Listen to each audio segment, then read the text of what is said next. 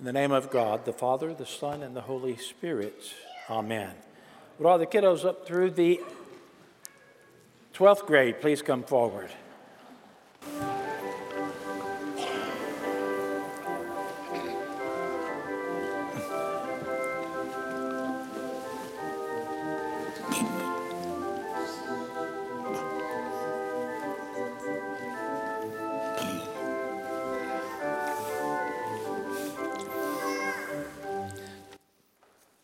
Dun, dun, dun, dun. Dun. He had to find the key. he had to find the right key there. Father Stan just misses it sometimes. Good morning. How are you all? Good. Welcome, interns. Glad you're here. You know, I just got back from we, we, we went on a rowboat all the way to the Bahamas uh, and, and rowed all the way, oh, excuse me, about 5,000 of us in that rowboat. Yeah. And we, and we got back last Sunday afternoon. And I was thinking about what I might get you all for Christmas. And I thought, I thought I'd get you something that you don't have. And so I, I bought some toothbrushes because I know none of you have toothbrushes, right? You, you have toothbrushes? Where did you get your toothbrush? I thought I was the only one with the toothbrush. So you all have toothbrushes? And your, your mom bought it? Oh. Did you thank your mom and dad for that toothbrush? Did you? you did. You did not. You know you did. Did you? Did you?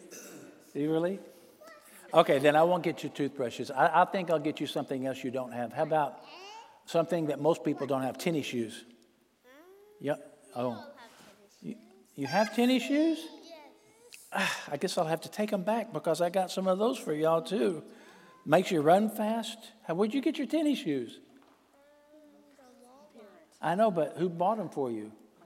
Ah, did you thank her? Yes. You did? Good, good. How about the, maybe if you I can't get your tennis shoes, I'll know what you. I'll buy you a book. You don't have books, do you? I have books. You have lots of books. Oh man, you, who, where'd, you, where'd you buy your books? Who bought them for you? My parents. Yeah, your parents. Did you thank them? Ah, good, good, good. Well, you know the gospel talks about people who were healed, ten people who were really, really sick, and they all and Jesus Jesus healed all of them. And guess how many came back to thank Jesus for that? How many? One. Just one. Why do you think just one, right, Jeremy? Just one. Why do you think people are so hesitant to thank others for things like that? Why do you think we're so hesitant to thank God for the blessings that He gives us every single day? For, a brand new day. God gave us this day. God gave us this church. God gave us each other as brothers and sisters. God gave these things to us, and God could take them away just like that. I'll tell you what, if God quit thinking about us right now, we wouldn't be here. We're only here because God's thinking about us. Ooh, that's heavy, isn't it? So we, we turn to. If he wasn't thinking about us, would this church fall on top? If He wasn't thinking about us or this church, it wouldn't fall on top of us, it'd just disappear. Yeah, it would. Everything's created by God, everything is held in existence by God. That's how great God is. And we forget to go to God and say, Thank you, God. Thank you so much. So, your homework today, all of you, uh, thank, thank God for something. Whatever it is, even if it's something you do every day, oh, thank you, God. I never have thank you for this. Thank you so much for my toothbrush or whatever, right? Whatever. Thank God. He wants to be thanked. He doesn't need to be thanked, but he sure, because when you love somebody, it's always nice to, to thank them, to say encouraging things for the things that he does for us. Okay? Can you do that? Can you do that? Can y'all do that? All right. Thank you all for being up here. You can get a packet from Miss Warner, Dr. Warner over there. if you want to color while uh, I do the big people sermon. Thank you, Connor.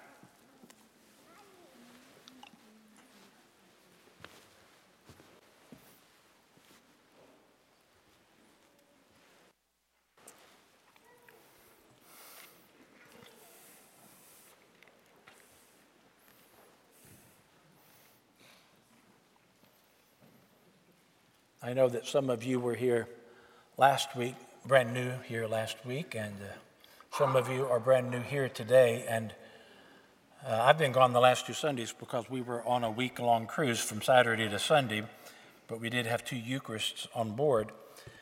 Um, but I do need you to know, those of you who are new, that um, not that I want to do this, I really don't want to do this, but the congregation demands that I, that I, that I tell funny things right before the sermon begins. So I do my best. So there was this man golfer, this male, any golfers in here? Am I the only? Okay. There was this male golfer who was preparing to hit the ball from the red ladies' tee, which are the ones way up front, first hole, right in front of the pro shop. And as he began his backstroke, a voice boomed over the public address system would the man hitting his ball from the ladies' red tees please move back to the men's tees? He glared over his shoulder and then began to prepare to hit the ball again. And the loudspeaker again shattered the silence, repeating, Will the man hitting his ball from the ladies' tee please move back to the man's tee? And at that, the man turned and faced the clubhouse and he cupped his hands over his mouth and he said, Will the man in the clubhouse please be quiet so that I can take my second shot?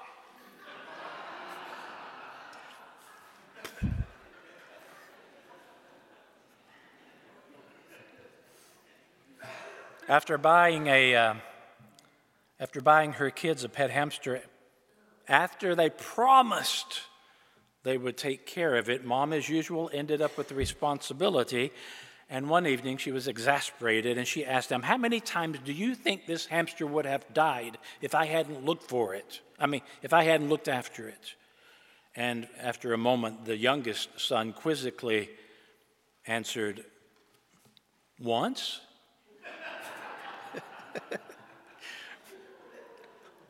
it would only die once. Y'all get that right? yeah, I know. Well, I got one more for you. Yeah. Hey, I missed two Sundays. A man who was carpooling to work got increasingly stressed with each trip.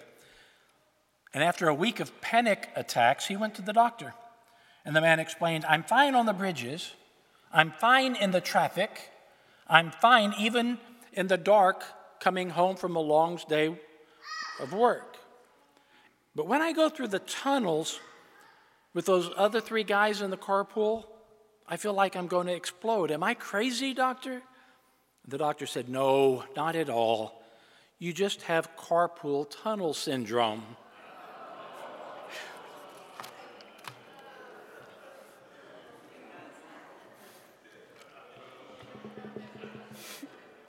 That's when you know it's a good joke.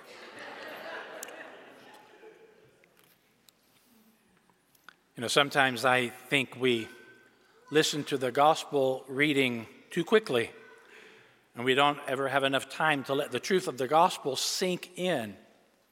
So I want to slow it down a little bit today, and I want you to picture this with me. This morning, we start with 10 men. Let's say men. I don't think it says men or women, but let's say 10 men who have the worst possible disease of their day. The physical ramifications of leprosy in that day and age were horrendous. A, le- a leprosy, it attacks the body, it leaves sores and missing fingers and missing toes, damaged limbs, and then a loss of sensation in the nerve endings leads to more damage to more body parts. The disease can take 30 years to run its course. And in that time span, entire limbs can fall off the body. It's a horrible disease. We really can't even begin to fathom what it was like 2,000 years ago with medic- when, when medical treatment as we know it today was almost non existent. Our dear Beth Moore, she's here actually at this service because she's going to make an announcement here in announcement time. In her book, she wrote, in her book, Jesus, the One and Only, and I'm hoping this is true if you wrote it, but tells of an occasion when she had to be near a modern day leper colony. And she wrote that something within her had always wanted to minister to or within a leper colony, and, and her trip overseas had given her this first opportunity to be near such a place. And she said that she walked by the entrance three times and she saw those who were inside suffering, and she begged herself for a chance to go inside, but she couldn't make herself go inside. And the reason she said was because the smell overwhelmed her. She couldn't work up the stomach to go inside this colony. She couldn't bear the thought of not witnessing for the Lord, but she feared that she might become violently ill as she faced those leprous human beings who were already acutely aware that they were different. And she said the trip passed and she wasn't able to go inside. Is that close to the truth? Yeah. There's no telling how bad this disease must have been in the days of Jesus. It wasn't just the grotesque damage or the attack on our sight. It wasn't just the loud cries that attack our hearing. It was also the smell of rotting, decaying flesh overwhelming even our sense of smell. However, the emotional pain of the leper must have been even worse than the physical pain. The leper was removed from his family, from his community. There could be no contact whatsoever with his children or his grandchildren, none. Immediately removed. His wife would not be allowed to kiss him goodbye, nor would he have allowed it for fear that she too would become afflicted. You know, le- lepers, they tended to roam together looking for food, begging for assistance from this great distance, a 50 yard distance requirement. That's half the size of a football field. In the gospel reading, 10 lepers, they encounter Jesus and they scream at Jesus from half a football field away Jesus, Master, have mercy on us. We want to be made well. And Jesus responds, Go and show yourselves to the priest. Because you see, the local priest had duties other than just leading worship on the Sabbath. If a person was miraculously healed of leprosy, the priest also became the health official, and it was up to the priest to inspect the body, to test for a complete removal of the disease, and to announce that person healed. In such cases, the person would have been cleansed, and only at that point would it be okay for the leper to see his wife again, to hold his daughter again, to look for work again. Only if the priest gave him the okay would he be officially healed. Now, Jesus says to these lepers, Go show yourselves to the priests. And I'm sure that when he says that, the lepers, they look down at their bodies, and the hands of one man still mangled. Another man looks at his leg, which ends with a filthy rag at the end of his knee. Another looks at his skin, finds it as repulsive as ever. In other words, all of these men were no better off than they had been just 10 minutes earlier when they went seeking after this Jesus, this teacher, this healer. And yet they headed off anyway to see the priests. And on their way, we are told they were healed. On their way, a hand reappeared and tingled with life. On their way, a crutch tripped on a filthy rag that fell to the ground. On their way, the leg was back, healthy, whole, complete. The skin cleared, and the tiny hairs on a forearm turned from snow white to brown. One healed leper looked at another, another looked at all the rest, and the screaming began. The smiles, they broke into cheering. They raced off into the distance, not believing that the nightmare of their life was finally over. Now, here's what I want you to pay attention to. In order for that miracle to happen, these men, they had to start walking in faith, even before their circumstances had changed one tiny bit. That's what we can learn from this gospel reading. That we cannot wait until the problems of our lives are over to start walking with God. We cannot put conditions on holy God. We cannot say, Lord, as soon as there's enough money, then I will start following your instructions. We cannot say, Lord, if you'll just solve the issues in my family, then I'll go back to church. We cannot put conditions on God. Instead, God places a demand for faith on us, even before anything changes. God might say, Love me despite the difficulties, despite the disease. Obey me despite the lack of talent or the lack of resources. Follow me now despite your depression. Say no to the temptation while it's still difficult. Praise me in the darkest of nights and in the worst of circumstances, because that's the nature of God. A God who loves us so much that He'll give us the opportunity to be thankful when nothing about our circumstances gives us that motivation. My friends, this is the very definition of faith.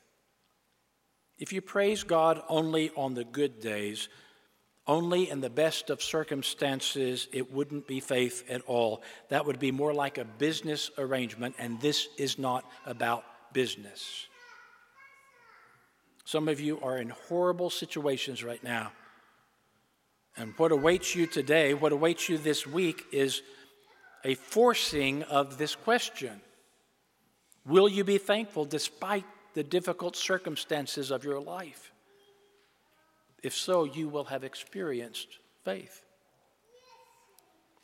And then make sure that your thankfulness leads to action. One healed leper out of 10 came back.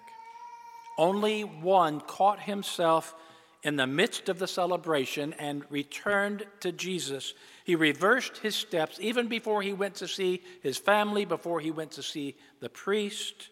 He put all of that on hold and came back to the cause of his celebration. And boy, did that turn out to be important. Because Jesus asked, Where are the other nine?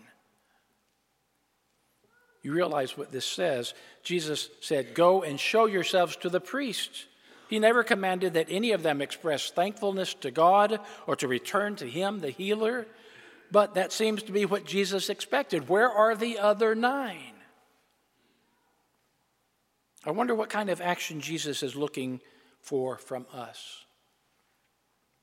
Has God's Holy Spirit been urging you toward some action? Has the Lord been tugging at you for some step in faith? Is there a family member or a friend or even a stranger in need of help? Is there something you feel compelled to do?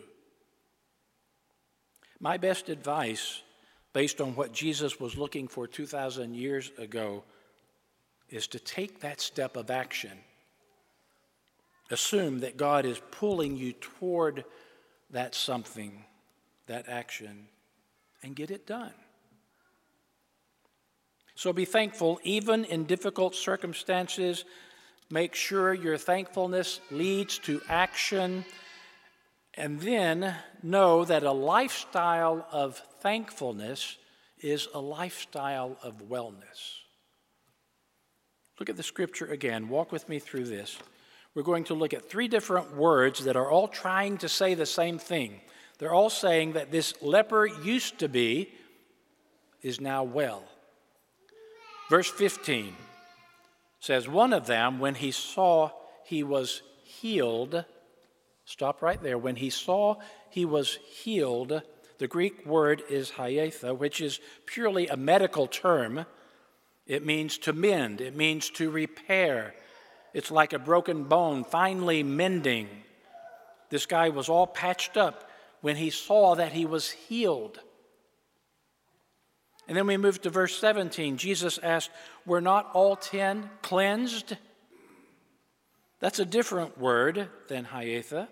This is katharizo, the word, the root word that we get for catheter. It too is a medical word. It means removing all the impurities. When a doctor inserts a heart cath, angioplasty, it might remove a blockage from the artery. It will cause healing. Naturally, the Jewish connotation of this word is important too. To be cleansed was exactly what the priest would be looking for. And then let's look at one more word. In verse 19, Jesus says to this very thankful man, Rise and go, your faith has made you well. A different Greek word, made you well, not necessarily a medical word, although it was used to describe the safe delivery of a baby. This is the word sozo, which means saved. The Greeks used it for people who escaped dangerous situations. Sailors surviving a dangerous storm at sea had been saved, had been sozo.